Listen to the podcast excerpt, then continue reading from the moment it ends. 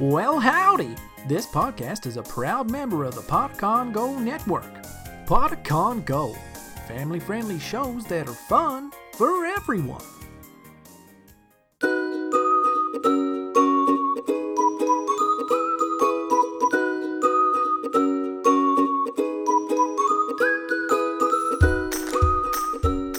Welcome to Elderberry Tales. Bring your courage to the top of the mountain. It's time for a story.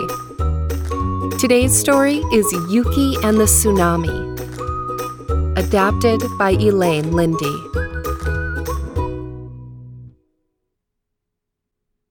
For as long as people can remember, the shores of Japan have been swept from time to time by enormous tsunamis. These awful, sudden risings of the sea are caused by earthquakes or by underwater volcanic action. The story of the boy Yuki is the story of such a calamity. Yuki lived with his family in a village. His grandfather, who had passed away several years before, had taught Yuki much about raising rice crops, solving disputes, and a great deal about the ways of the world. His grandfather had been the most respected and wealthiest resident of the village, its headman. Now Yuki's family cultivated the enormous fields of rice that his grandfather had passed on to them. Yuki's village was nestled by the shore below a small mountain. One day, Yuki was playing on top of the small mountain, watching the preparations below for a festival that was going to take place that very night to celebrate a wonderful rice crop. All of a sudden, Yuki felt an earthquake beneath his feet. It was not strong enough to frighten anybody, but Yuki, who had already felt dozens of shocks, thought it was odd. A long, slow, spongy motion. The houses below, by the sea, rocked gently several times. Then all became still again. Soon after, Yuki noticed something even more strange. The sea darkened all of a sudden, and it seemed to be rushing backward, toward the horizon. The sea was actually running away from the shore very fast, leaving behind wide stretches of beach that had never been exposed before. With a gasp, Yuki suddenly remembered the words of his grandfather. His grandfather had told the boy how his own father's father had told him that just before a terrible tsunami, the sea suddenly and quickly rolls backward. Yuki, his breath heavy, ran down the mountainside to warn the people of the impending danger. Already, many had run to the beach to witness the spectacular new stretch of ribbed sand. Get back! Get back! shouted the boy. There's terrible danger. What are you talking about, Yuki? laughed one person. Look at all the great new shells on the beach. No, no, you don't understand, cried Yuki. You must run away, up to the mountain. Everybody. But no one would listen to him. They all laughed in his face and carried on romping in the new sand and watching the sea roll backward even more. Desperate, Yuki could think of only one thing to do.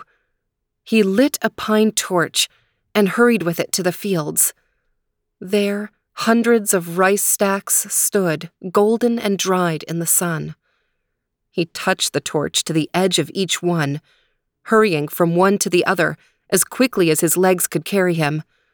The sun dried stalks instantly caught fire. The strengthening sea breeze blew the blaze forward. Soon the stacks burst into flame.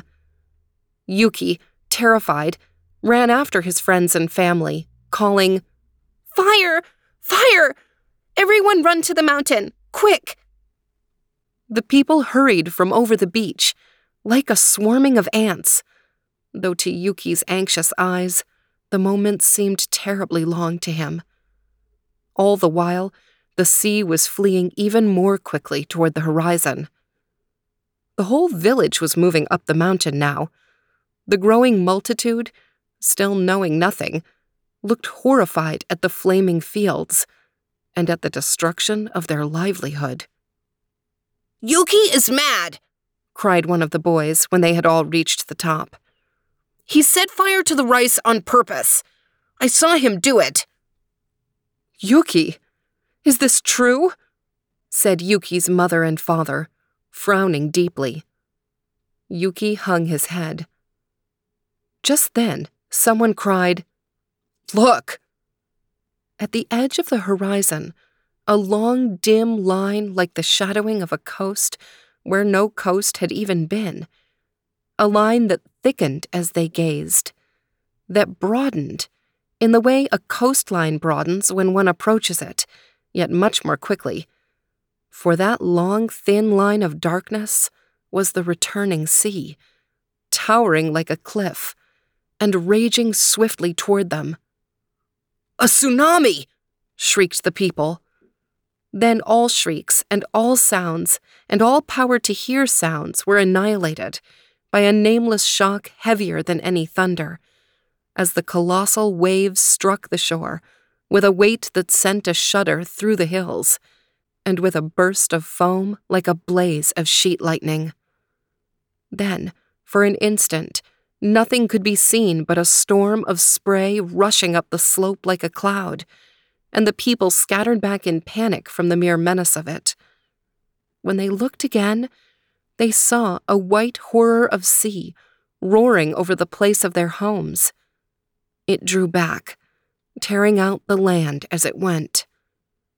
Twice, three times, five times the sea struck the land and ebbed, but each time with surges less strong. Then finally, the sea returned to its normal place and stayed there, though still raging, as the sea will do after a hurricane. On the mountain, for a long time, no word was spoken. All stared speechlessly at the desolation below, at the wreckage and debris that was scattered over what was left of their village. I'm sorry I burned the fields, said Yuki, his voice trembling. Yuki, said his father softly. You saved us all. And the villagers swept up Yuki and raised him into the air. We were going to celebrate our rice harvest tonight, said one. But now we'll celebrate that we're still alive. And they cheered with relief and admiration at the brave Yuki who that day had saved over 400 lives.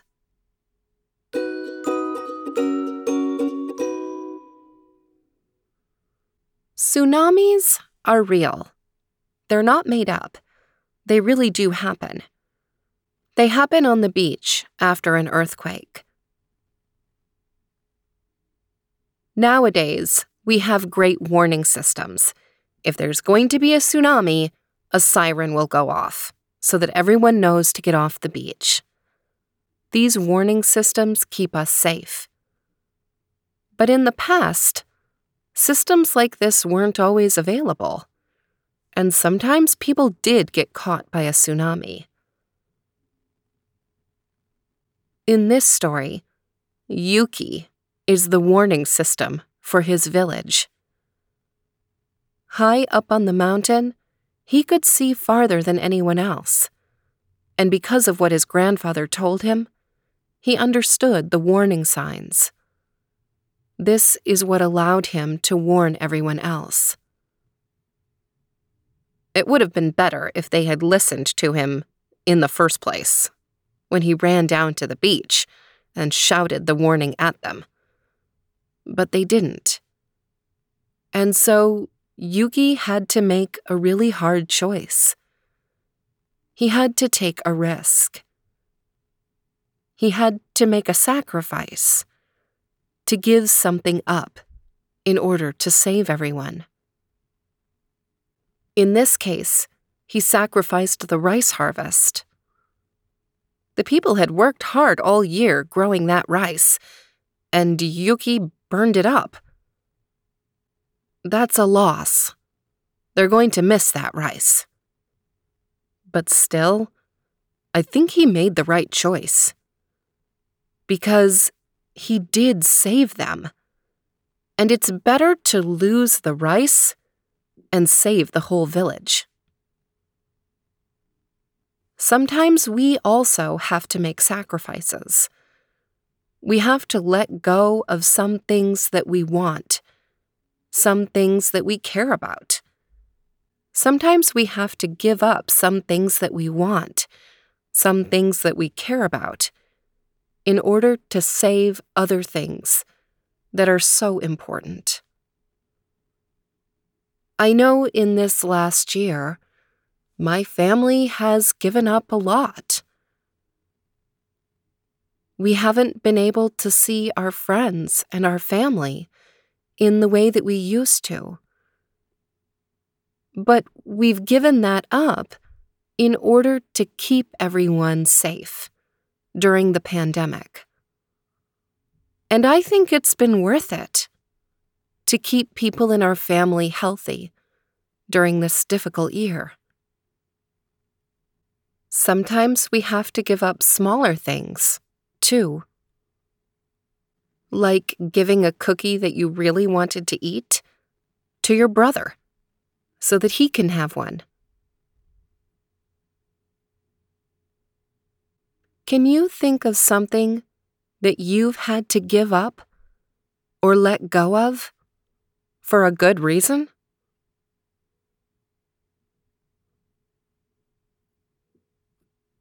Sometimes sacrifice is necessary.